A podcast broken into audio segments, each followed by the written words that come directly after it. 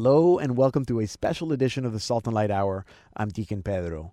Today we will be going up into the Salt and Light attic and bringing down some of our favorite conversations from early 2016. First, we speak with Sebastian Gomes about the new Salt and Light TV book show, Subject Matters, and we meet singer songwriter from Australia, Maria Pineda. In our second half hour, we speak with Diana von Glahn about her TV travel series about the Holy Land, and we catch up with Father Robert Galea. Be sure to listen to all our programs on demand at saltandlighttv.org slash radio and contact me via Facebook or Twitter at Deacon Pedro GM. We begin now with Subject Matters.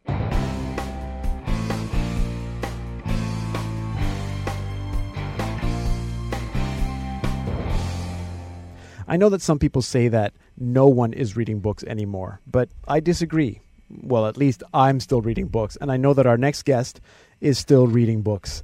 Sebastian Gomes has spent the last couple of months reading a lot, and he's working on a new TV show about books. But Subject Matters is not your typical book show. And to tell us all about it, here now is Sebastian Gomes. Sebastian, welcome to the Salt and Light Hour. Thanks, Deacon Pedro. You're Great here, to be here. You're here every week uh, on Connect 5, but today we're going to do Connect 10.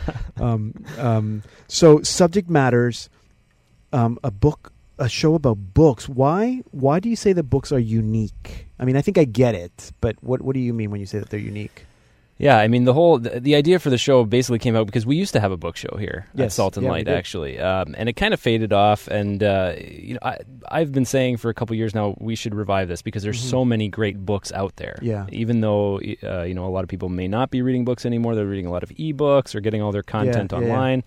Uh, books are still really important, and you know they're still being published, and some of the most um, amazing um, ideas and experiences and stories are communicated through books still today. So we wanted to be able to, to highlight that, and to be honest, there's a ton of great Oh, Catholic books Yeah, there are. But that, that need to be featured. Well, I think that when you say that books are unique, though, you're talking specifically about that that format, Yes. that medium. yes, So, what is it unique about that? Like, you're not talking about downloading a book onto my tablet, right, Right. right. Well, if you th- think about, I mean, a book is a communication, a medium for communication. Yeah. And if you think about the mediums for communication today, uh, they're all digital, technological, you know, and they're developing all the time. And they're often based on, on, on, on fads or fashions. Like there'll be a piece of technology that comes out and it's the most amazing, greatest thing ever. And then, you know, a couple Yeah, years from yeah, now, it's completely irrelevant. Like the first generation iPhone or iPod. Yes. You know, if you looked at that now, you'd be like, what is this from the Stone Age? You know? exactly. And nobody's using it anymore. Now, yeah. a book, though, is totally different because it's a medium for communicating ideas that's been around for as long as human history. yes. I mean, we only know human history through writings, Uh-huh. through you know uh, human beings expressing themselves in words and in pictures, Yeah. uh, and some of those things have been preserved. You know, so um, uh, what we know about the ancient worlds, not only the religious worlds, but also you know the pagan worlds and different things, are all you know manuscripts and texts that have survived through the ages. Uh, because they've been copied and written uh, by different uh, individuals, and so it's it's kind of the medium that has withstood the test of time. yeah. Uh, books have uh, have are as true. as, as old as human history itself. It's true. I know. I, I have books that belong to my grandmother, to my great grandparents. You know, it's just they're they're great. Um, i- i- is there something though about books that is specific to our Catholic tradition, though? Yeah, you know, we often think about the Catholic Church as uh, the church of the great tradition. Yeah. We're, we're kind of seen by other people. We understand ourselves, and we're seen by others, other Christians and, and Mhm. non Christians, as people who uh, um, put a lot of emphasis on tradition. We value tradition, and you Mhm. know, and because we're the we're the church of the apostolic tradition, Yeah, we can yeah, yeah. trace our roots, you know, through the bishops all the way back to Right the back, apostles, yeah. and that's really important for us. Uh, so yeah, books have played a huge role in um, the transmission of the faith and the preservation of our Uh-huh. faith, Uh huh. and that uh, that's that's really amazing because if you look at a lot of the books that we have from previous eras, Mm-hmm. it's because of the church that they've been preserved. It's Yeah. because they're a part of our religious history, because of, of our Christian history. yeah, and not just religious books, but even secular history has been preserved because of the church. right? Absolutely, absolutely. Yeah. And and you know, and you think about, you know, what what what's apart from tradition itself, what's the other really valuable thing to us as Christians? the Gospels, Yeah. the Scriptures, Yeah, which are books. You know, the Bible itself. The Bible isn't a book. The Bible is a library. Yeah, of course. Uh, you know, so it's a it's a it's a whole history of salvation that's been uh, preserved through the story of the Jewish people, and then Yeah. about Jesus and about the apostles in the early church. And uh, so, as much as you know, we're we're we're a church of tradition.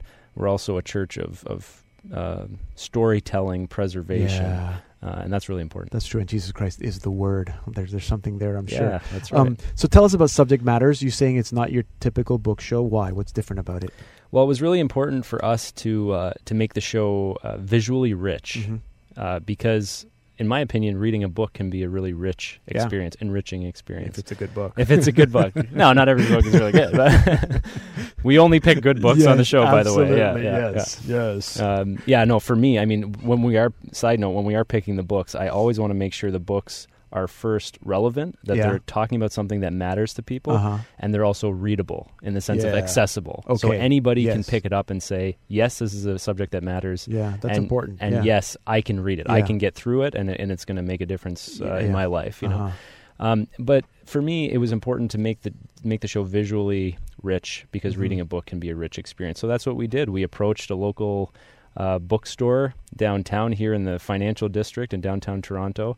Uh, that's been here, I think, since about 2007. Yeah, it's a beautiful place. Beautiful place, Ben McNally Books. You got to check it out if you're ever in. Tor- any Yeah. of our listeners are in Toronto, ever make sure you go there.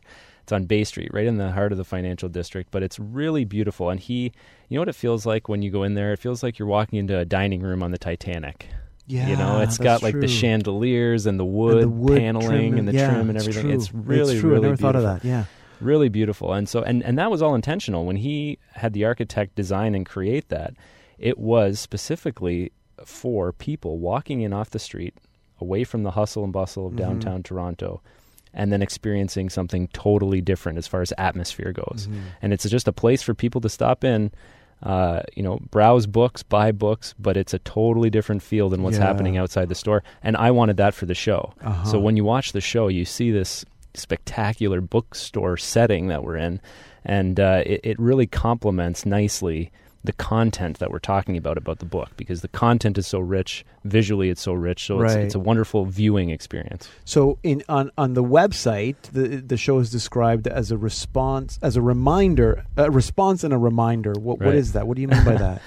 well a response because uh, you know I don't, I don't think books get enough play Uh-huh. so there's a need Yeah, you know there's a need to promote books and there's a need to to encourage people to take books seriously again Yeah. they're they're not going to go anywhere i mean something i mentioned they've they've withstood the test of Yeah. time so as much as we develop technologically there's something really really wonderful and unique about sitting with a hard copied Yes. book Yes. and and immersing yourself in the world of the book and that's a that's a human connection that's being made there so it's not Mhm. something that's going to die just because we have the latest generation Yeah. iphone Tablet or or tablet or whatever, whatever uh, so a response to say hey look books are still relevant Mhm. and they're still going to be around for a long time um, a reminder of that uh, and and then the response because uh, uh, of the technology that we put into the show okay. and the elegance and the intentionality of everything that we put in the show visually.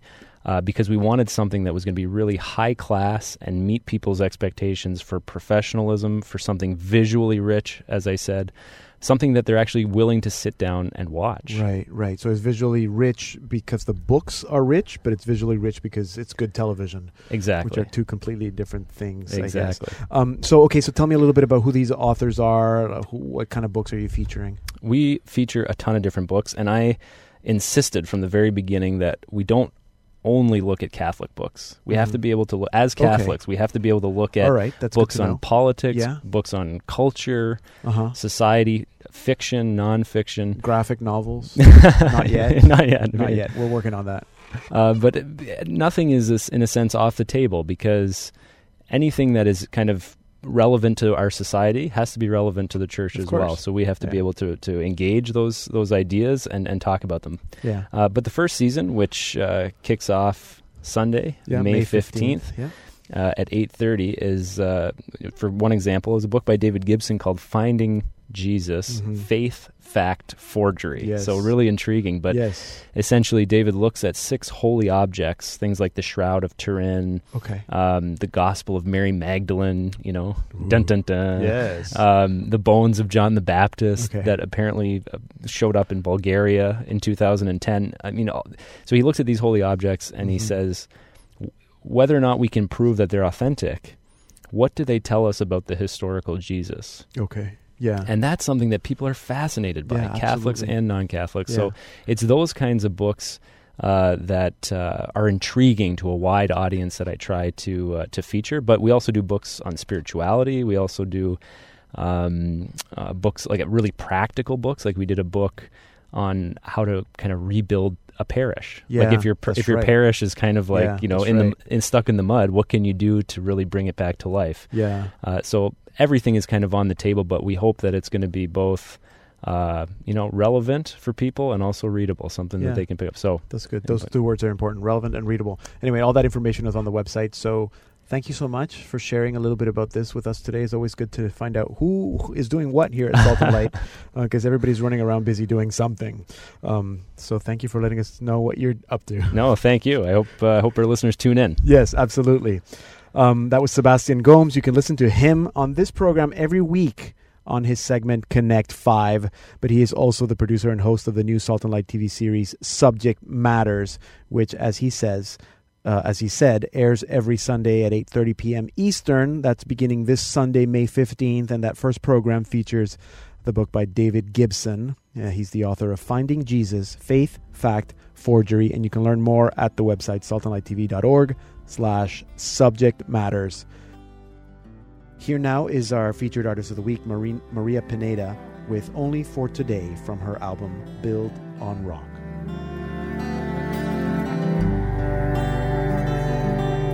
Only for today, I seek to live this day with the sun on my shoulders.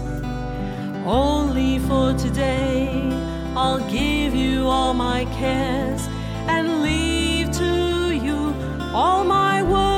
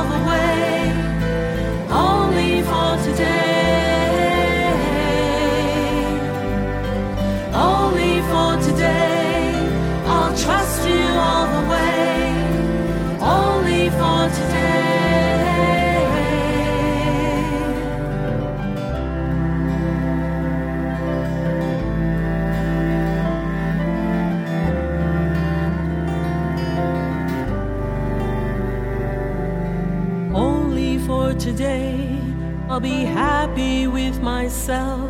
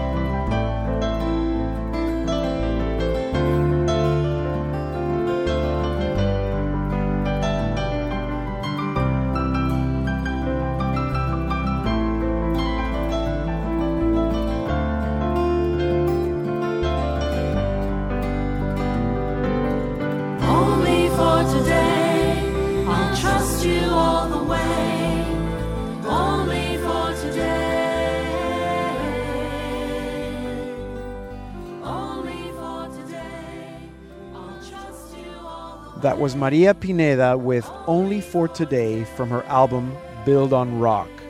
Now, Maria Pineda is of Mexican descent, but she was born in Chicago. But of course, she lived in Mexico for part of her upbringing as, a, as an adolescent. Maria belongs to the Verbum Dei Missionary Fraternity Community, which is an international community that was founded in Spain. And she has been living in Sydney, Australia now for 25 years. She's also the Catholic chaplain at the University of Wollongong. To tell us more, and because of the time difference, I spoke with Maria Pineda earlier this week. Maria, welcome to the Salt and Light Hour. Thank you very much for inviting me. I, I, I have to tell you that I love saying Wollongong. Wollongong. Wollongong. Wollongong. Okay, see, I mispronounced it. There you go. That's a great name um, at the in Sydney. Now, tell me, tell me a little bit about uh, growing up. What was it growing up? You were born in Chicago. Your parents are Mexican. Yes, they're Mexican. And then you, Yes. as a as a teenager, you moved back to Mexico. What was it like growing up in, in, in your household? I grew up in a very um, Catholic environment. Yeah. My parents are very religious, especially my father. And uh, I grew up in Chicago with a lot of snow, Yes. as you can imagine. Yes. Blizzard out many times from going to school. And I have five sisters, one brother. Uh huh. And I just remember a very joyful uh, upbringing. I think what's most striking about my childhood was that I I had parents that were very loving and they always encouraged us to do the best that we can, but they never really kind of pushed us or forced us to do Right. anything, you know. Um, so one of the things that I explored was, I, I mean, as I said, I was already, my parents are religious, Yeah. and so I grew up with this sense of God in my life through them Right. and yeah. of generosity. My parents were quite poor when they migrated to Mexico, and also that also gave me um, a realization that not everyone um, has what they need. right. So, and I always saw a spirit of generosity in my household. Right. Can I just stop you for a second? So your parents, they were born in Mexico and they moved to the states. You were born in Yes. Chicago and then they moved back to Mexico. Yes, yes, Yes, that's right. and- my yes, my father. When we were growing up, when we were already in our adolescence, my father mm, considered that it wasn't a very. My father didn't like the thought of his girls uh, continuing to Right. stay in Chicago. Yeah. yes. and especially more for the religious sense. Yeah. I think he wanted us to grow in an environment more in our adulthood uh, where we could have more um, more spiritual kind of environment, a different Yeah. culture. Interesting. Was that and- not difficult for you? I mean, I imagine being 15 years old, you have all your friends, you're used to living in the United Yes. States, and then your parents just uproot you. Yes, You must have actually, not been it happy. was very, very difficult Was for it? all of us.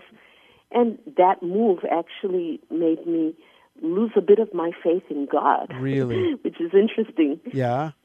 Yeah. But later, in, I realized how much my father really loved loved us and loved me to really care for our spiritual well, welfare. Yeah. That he sought something better for us, perhaps not materially um, as much Yeah, as we of could course. have had. Of course, of course. And then, a- as an as a young adult or an adult, you moved back to the states. You were in Texas, right? Yes. And then yes. that's so. Tell me about about about meeting this this community, Verbum Dei. Yes.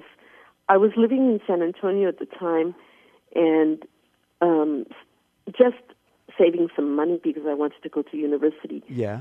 study special education. Mhm. And where I was living at was a college run by sisters, Uh huh. um, a Mexican community. Yeah.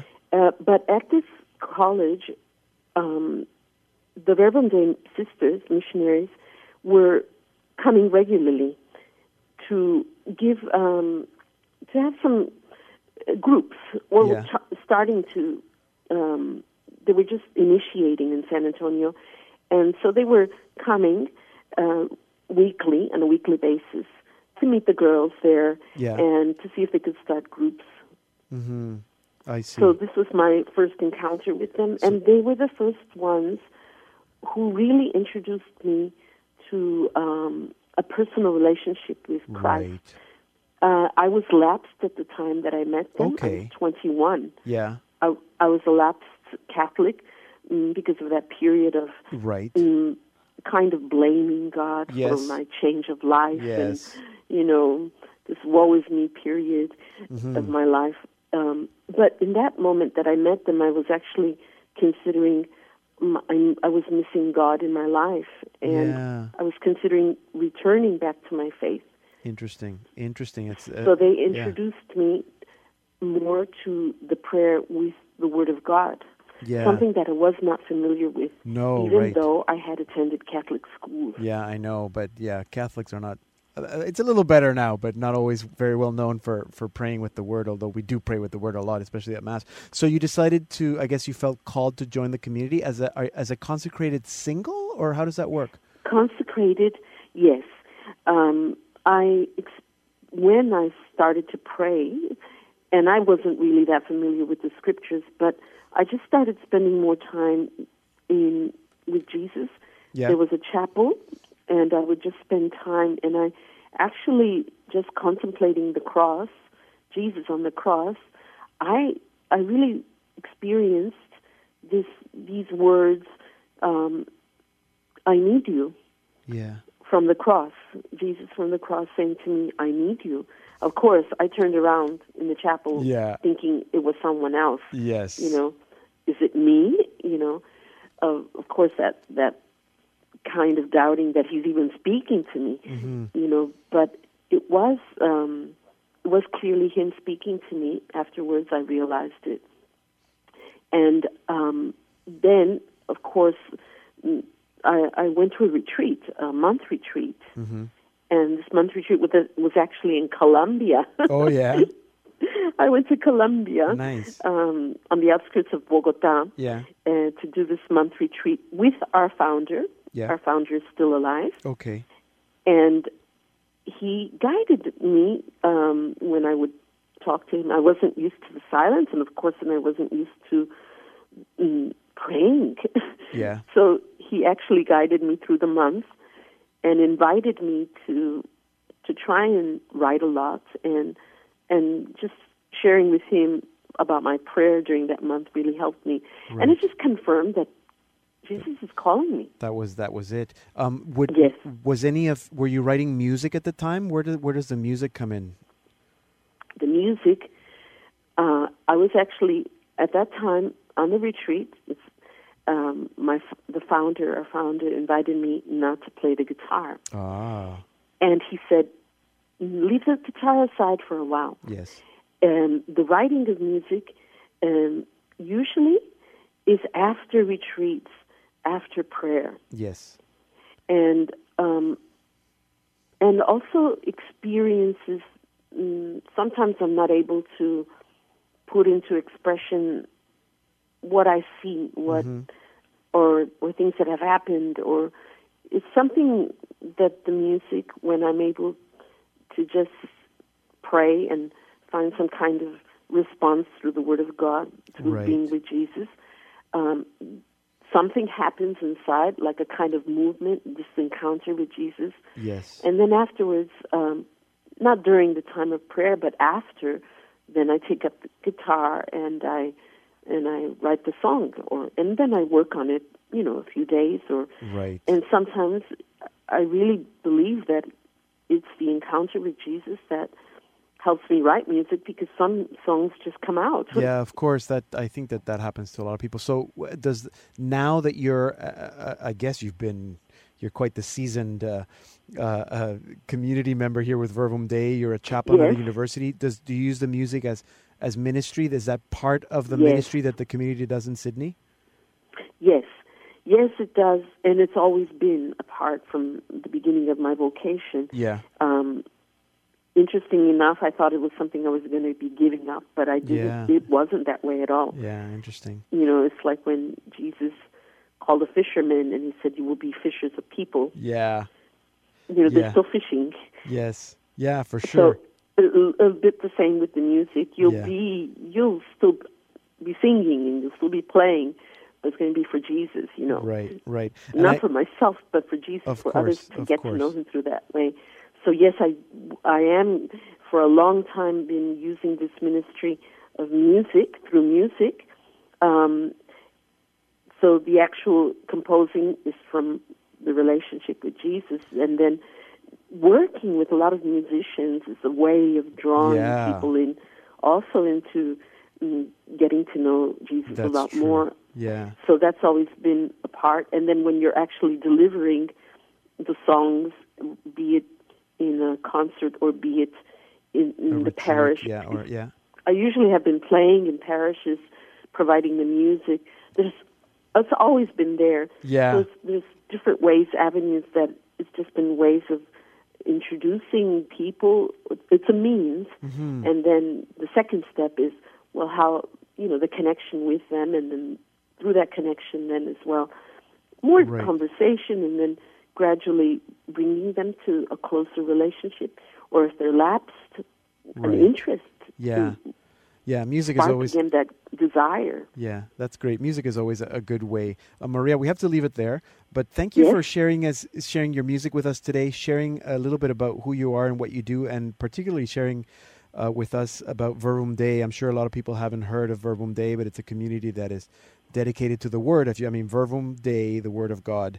Um, Yes. That it's about the Word, and uh, so I'm sure people can find out. Well, we're going to give information, but even if you're in the United States or in Canada, you can learn about Verbum Dei. Just look it up. Verbum Dei, D E I Day, God, the Word of God.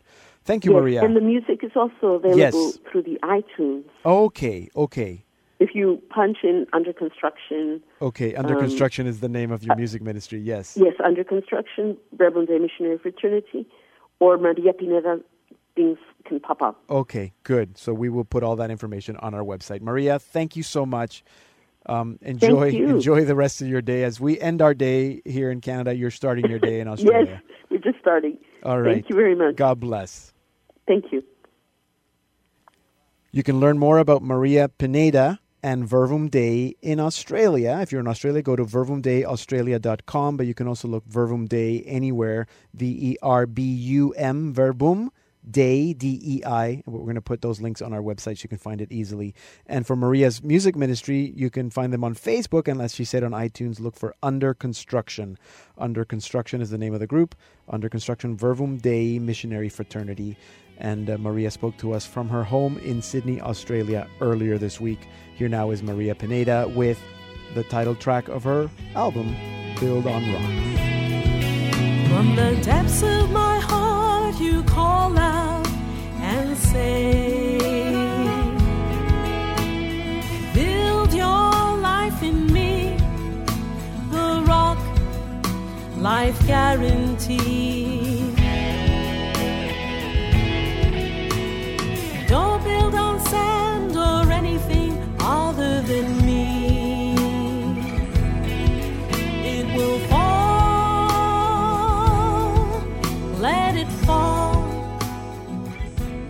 We're listening to Maria Pineda with Build on Rock from her album of the same name. This is a special edition of the Salt and Light Hour. I'm Deacon Pedro. Check out our website at saltandlighttv.org.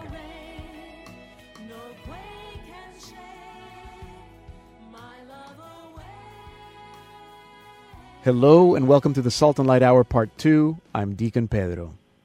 The Faithful Traveler is a travel series unlike any other since it focuses on sacred sites around the world.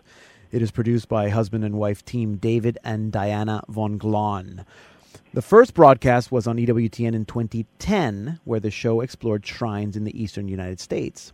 Then between 2011 and 2014, Diana and David produced The Faithful Traveler in the Holy Land. That same year, they began production for another Holy Land series, this one focusing on papal travels to the Holy Land. And that three part series is now airing on various Catholic networks around North America and will be airing on Salt and Light TV this month. And to tell us more, I am now joined by Diana von Glahn. Diana, welcome to the Salt and Light Hour. Thank you for having me, Deacon. So tell me, how did this idea of the faithful traveler begin originally?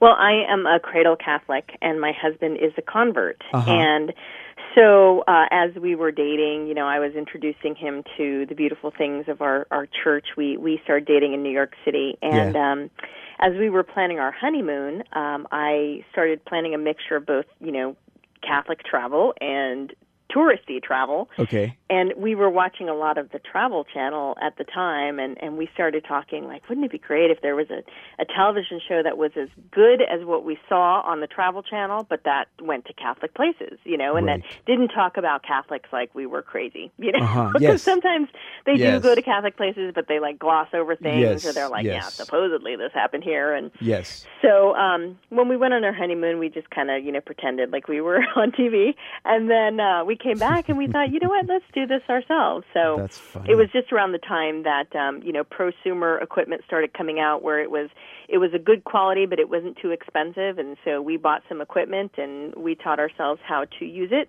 Wow. and um, and then the you know we started producing series and as you mentioned, our first series was in the United States. We kind of stuck close to home. Um, so, you know, we both have full time jobs, which is how we pay for the series. And so we, um, you know, we didn't have a lot of money to spend. Okay, so I was going to ask you about that. So you're Yeah. not filmmake like you're not you're not like filmmakers. This is not your profession necessarily. You are doing this as a side project. Yeah, I was Wow. an English major and I have a law degree. Uh, you Yeah. know, and David David actually did study um he studied production at Syracuse's um school, Yeah. but he studied back when they used film. Yes. you know, Things like have changed. Yes. touched it. Um, but you know, the world is very different. So we had to learn. I taught myself like I didn't know any of this stuff. Um, but you know, for me, it's essentially just storytelling. And yes. as a cradle Catholic, it's just telling the stories about our faith that you know I have grown up knowing. So it's very easy for me. Um, and I actually I, I love doing this stuff because it's just we have such a beautiful we have so many beautiful traditions and so many beautiful places in our church and so I love sharing them with people. Of course. Now, it it's uh, it seems to me that it's more than just a little hobby that you do a TV show, but it feels like ministry at some level. There's a mission to what you're doing. Well, our mission is really to share um, the beautiful things about our church, to encourage people to visit these places Uh-huh. because, you know, if people don't go, they close down. And I mean, we just Right. learned about this yesterday here in the Archdiocese of Philadelphia. The National Shrine of St. Catherine Drexel announced that they were going to be selling Really? the shrine because, you know, they can't afford to keep it open. Really? And and that's kind of what we try to do is we try to tell people, look, we have these beautiful places here in the United States and around the world, and if we don't go visit them, then they will close down because you know it takes money to run things. Uh-huh. yeah. Wow. So then the original series you mentioned was f- focusing on shrines in the eastern United States. Yes, Eastern because we live in the Philadelphia Yes. area, so you know we drove everywhere and Right. we we stayed close to home. But we went to places like um, New York City's St. Patrick's Cathedral and the Cathedral Basilica of the Sacred Heart in Newark, New Jersey. We visited four of the five shrines here in Philadelphia. We Mm-hmm. went down to Baltimore and visited some places. And originally, our goal was to tell people. You can go on pilgrimage in your own backyard. Yeah. You know, you don't have to go to the Holy Land. You don't have to go to Rome. You can go to New York City or Philadelphia or, you know, and there's so many beautiful sacred sites, Yes. you know, around the world in Canada and in and in the United Mm-hmm. States and you know that people can go to. So that's what what our original goal was. Um and then we got invited to the Holy Land. Yes, tell me about that. I was going to ask you about that. How did you end up doing the papal, the the Holy Land, the Faithful Traveler in the Holy Land? Well, we thought around the time that the show was going to die because, you know, everybody wanted more, but producing a travel show is expensive, expensive. and nobody could help us pay for it. Mm-hmm. So we were just kind of praying and thinking, okay, well that's it. And uh and then we were the Archdiocese of Philadelphia had organized um a pilgrimage to the Holy Land with Cardinal Rigali, who was Yes. our um our archbishop at the time and Mm-hmm.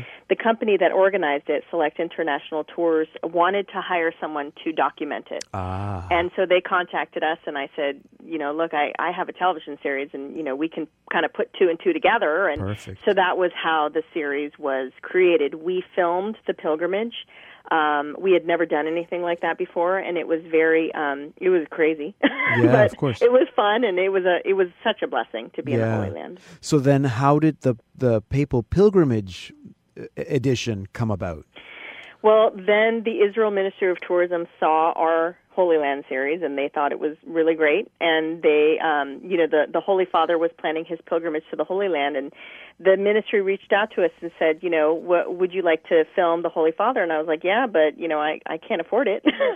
Right. And they, they sponsored us. Um, so, the Israel Ministry of Tourism sponsored our trip to Israel. So that's the when- Jordan sorry, Tourism Board that's sent when- us to Jordan. Sorry, that's when Benedict was going. No, that's when This is Holy Pope- uh, Pope Francis was Francis going. in two, in May of 2014. So just re- yeah, okay.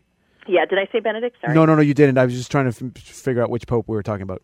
Oh yeah, no, Yeah. just the recent Pope. Yes. Um, and so then we had some friends in Bethlehem who sponsored our trip there, and so Okay. we spent some time out in the Holy Land, kind of documenting that that that uh, experience. Yeah, beautiful. Now you've obviously had already been to the Holy Land. You'd already done your pilgrimage. It's not the same doing a pilgrimage when you're trying to film stuff. But how was it exploring the Holy Land, looking at it through the lens of a papal visit?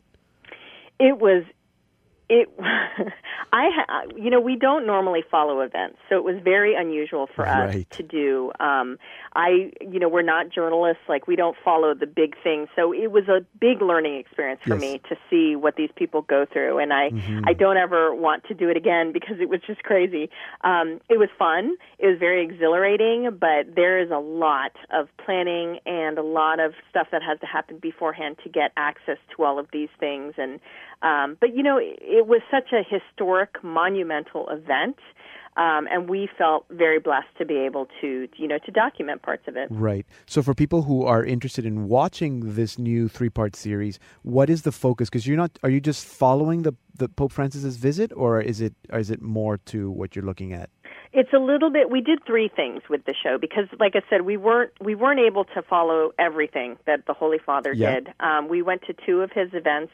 The papal mass in Bethlehem, Yes. and then the presidential visit at um, Shimon Peres's house. Yes. Wow. But um, so what we did was first we we tried to explain why the Holy Father was there. Mm-hmm. He was commemorating the 50th anniversary of Pope Paul VI yeah. uh, visit with Athenagoras uh, 50 years ago. yes. So we wanted to explain what that was all about, um, why it was important. We wanted to talk about the history of papal pilgrimages, the fact that um, since St. Peter left the Holy Land, it took like you know 1950 years later Yes. for another pope to go back to the holy land so that's Yes. kind of crazy Yes. and then we wanted to talk about you know pope paul pope st john paul ii's visit pope benedict xvi and pope francis's we wanted to visit some of the sites that they all visited and explain what was there and why they were important and then we wanted to meet some of the people who live in the holy land Right. to tell people here you know that life in the holy land out there is not is not what the news portrays Yes. um, you know that important, it's, it's yes. actually pretty normal and it's it's a wonderful thing. So we wanted to encourage people to visit as well. Great. So it's a little bit travel show, a little bit history channel, a little bit meeting living stones in the Holy Land, and a little bit papal journey. Exactly. yeah. Okay, good. So um, thank you for sharing about it with us today. Thank you for doing what you're doing, and I hope that it's the year of mercy. So I'm sure that you're doing uh, working on the travel show, going through doors of mercy. I wish I could, but you know what? We're actually working on. Um, we're work. Our next series is going to be on the sacred sites in Portugal, Oh, and we've got the hundredth anniversary of Our Lady of oh, of of course, next year. up. Yeah. Oh, Yeah. good. Well, maybe I'll come with you. Oh, that would be great. be We've got a pilgrimage in in June of next year. Oh, um, you know that it's Yes. going to be crazy, and they're very excited to welcome pilgrims from around the world. Yes, they are. Okay, well, we're looking forward to to seeing the result of that. Diana, thank you for what you're doing, and uh, good luck with the rest of uh, your production. Thank you so much. Diana Von Glahn is the producer and host of the Faithful Traveler series, a series that she created and produced with her husband David. You can learn more about the Faithful Traveler and the new series, A Papal Pilgrimage in the Holy Land, at their website, thefaithfultraveler.com. Here now is our featured artist of the week, Father Robert Galea, with the title track of his newest album, Something About You. There's something about you that calms my weary soul. There's something about you chills me from the cold. There's something about you that changes everything. There's something about you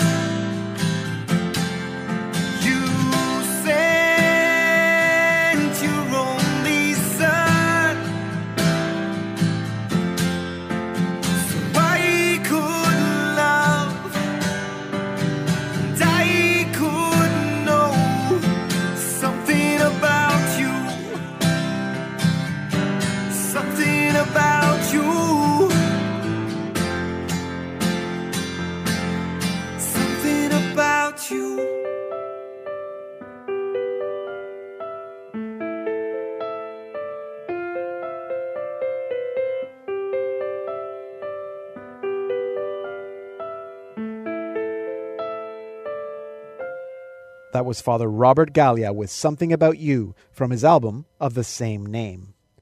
Last we heard from Father Rob Galea about a year ago, he was working on an acoustic album, which we've been listening to, and also on a dance album. Father Rob has been making music and working with young people in Australia for many years. We met him first during World Youth Day in Sydney in 2008. In the last year, as well as working with Stronger, which is the diocesan youth program, and writing and recording music, he was also a participant on the popular reality TV program X Factor. So it's good to have connected with Father Rob while he was in California in February in 2016. Father Rob, so good to have you back on the program. And so good to be here. I al- always love and look forward to meeting up with the and speaking to the Salt and Light crew. Yes, I know. And and we always think, you know, it's telephone, I could call you in Australia, but the time difference just doesn't work for me. So it's good that you're in North America so that at least we can uh, we can be in more or less on the same time zone. Exactly. Yeah, that's it's fantastic. Fantastic to be here. Okay, so last time you uh, and you actually were here in the Salt and Light studio with me, but last time we spoke, you were working on a dance album or doing some dance remixes of some of your songs, and I never heard anything else. So what happened with that? Yes. So I've been working on a few tracks um, with a record company called uh, called the Ministry of Sound. They're Yeah. a big uh, Australian-based company, international company. Um, I got um, I've recorded about five or six tracks so far, but the problem with dance or EDM music Yeah. is that it dates so quickly. Ah, so yes. um, I sit in the studio, I go there, I work on some tracks, I record music. By the time I get to release it after some tour or another, the producer says, "Nah, the beats are out of date. We have to start again." That's amazing. And I just keep missing the boat like that. So I've released two songs so far, but they're more light. They're lighter dan- dance tracks. Right. So, and are these songs that you're writing specifically for this style, or are you remixing some of your your previous compositions? So I have one song that I've written purposely for um, for, for a, a, a dance track, and Yeah. um, that will be released in North America in April. It's it's ready and has been released in in Australia. Yeah. Um, but uh, I'll release that in America and um, Canada just as I suppose late April. So that's that's written um, literally. It's for nightclubs. So it's it's a song about. Uh, the song is called Breakthrough, and it's a song about persevering in prayer. Uh huh. And I'm just looking forward, I suppose, to seeing or hearing of teenagers in clubs dancing to this music. Um, and I think it's a, a, beautiful, profound prayer. That, yeah, uh, that's fascinating because uh, I mean I remember you telling me about that uh, and me thinking, yeah, wouldn't it be great, you know, kids in the nightclub and they're maybe dancing to this and not realizing, or maybe they do realize. I don't know if they listen to the lyrics, they might not realize that they're actually praying. Yeah, it's just kind of cool. Now, um, so that's breakthrough, and the other one you said was uh, is, uh, well, you told me earlier, alive. yes. so I what I did uh, was I released uh, also in Australia, um, but it's uh, available on iTunes uh, around North America too.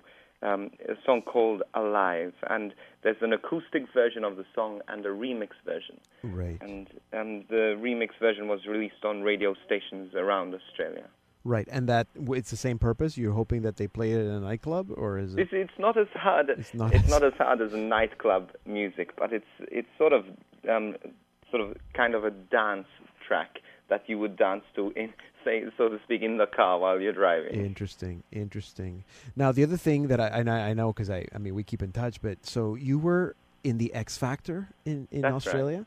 So for people, yeah, so, in, so just quickly for people in Canada and in North America that maybe don't know what the X Factor is, can yes. you tell us?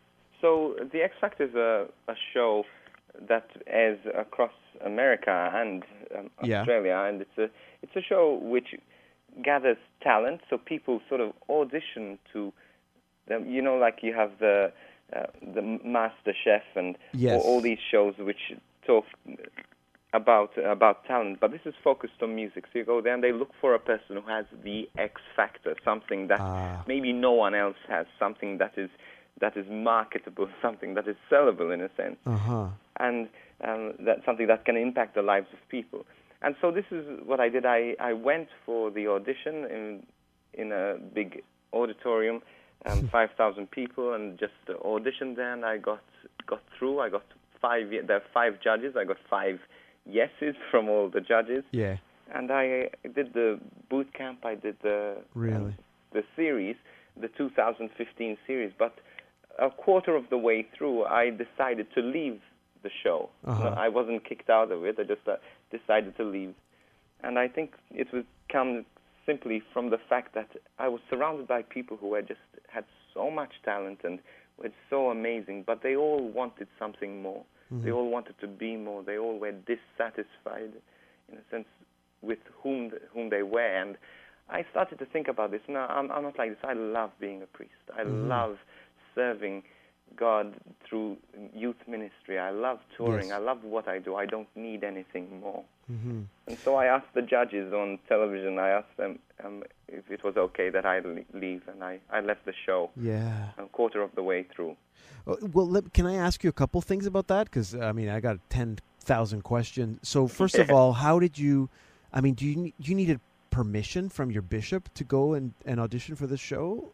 Yeah, yes, I, I rather than there's no law that says those priests auditioning for the X Factor must seek permission. But no, but I, I mean, that's not. I your... did seek uh, permission before I went on national television. I just informed the bishop. I said, "This is what I'm thinking of doing. What do you think?" And he supported me all the way. The the National Bishops Conference supported me. And so, were you thinking that it would be this is an opportunity to evangelize? Absolutely. Uh, yeah.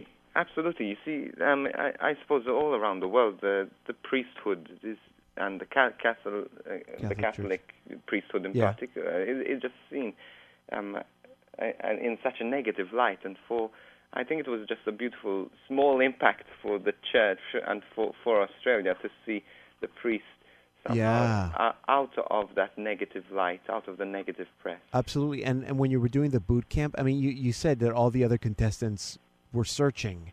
I mean, what That's a great right. opportunity for you to. Did you end up having to do some priestliness? Yeah. You know, every day was. Yeah. I, I lived there for about four weeks, and That's every day was was an opportunity to to evangelize.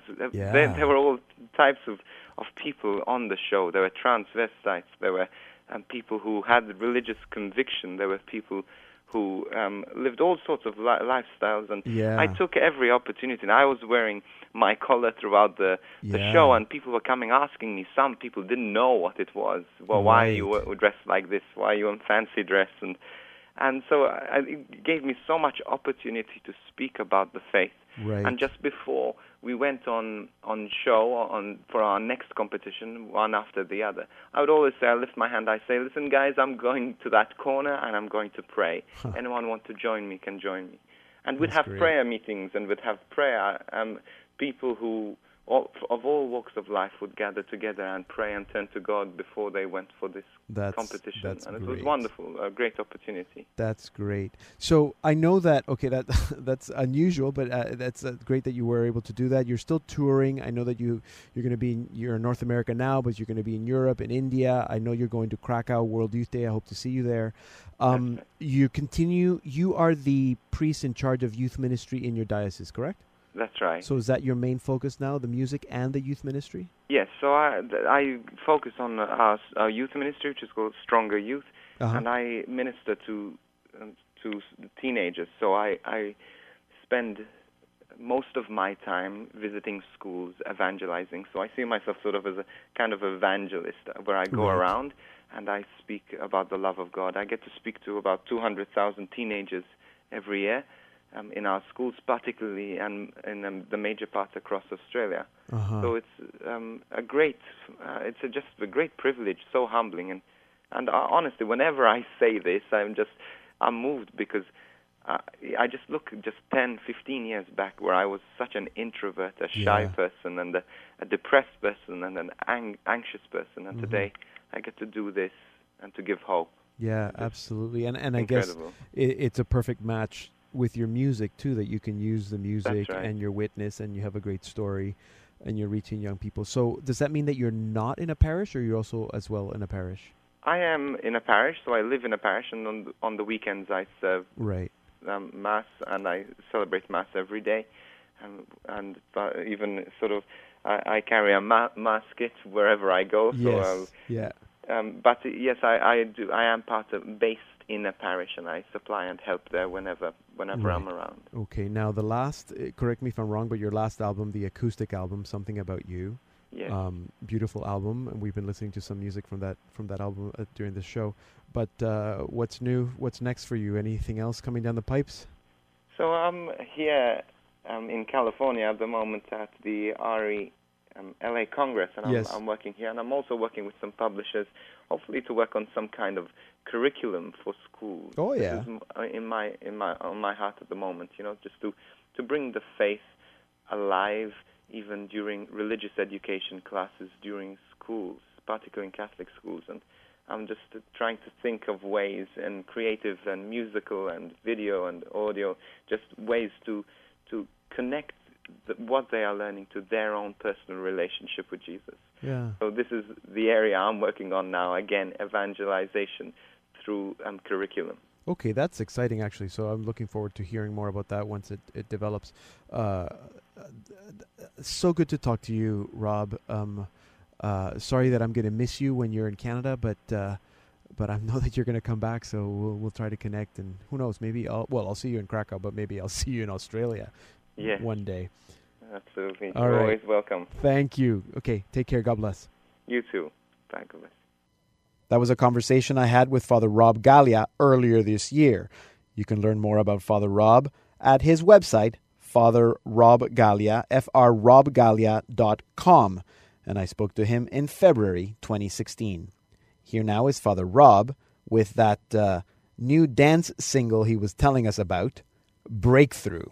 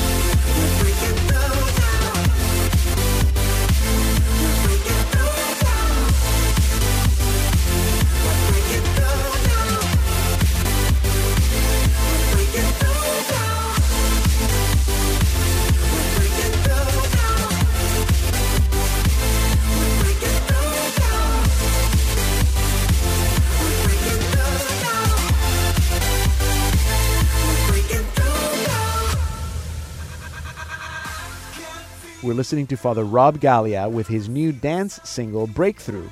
And that concludes this special edition of the Salt and Light Hour. Remember to visit us at saltandlighttv.org slash radio and write to me at Deacon Pedro GM. Thank you for listening.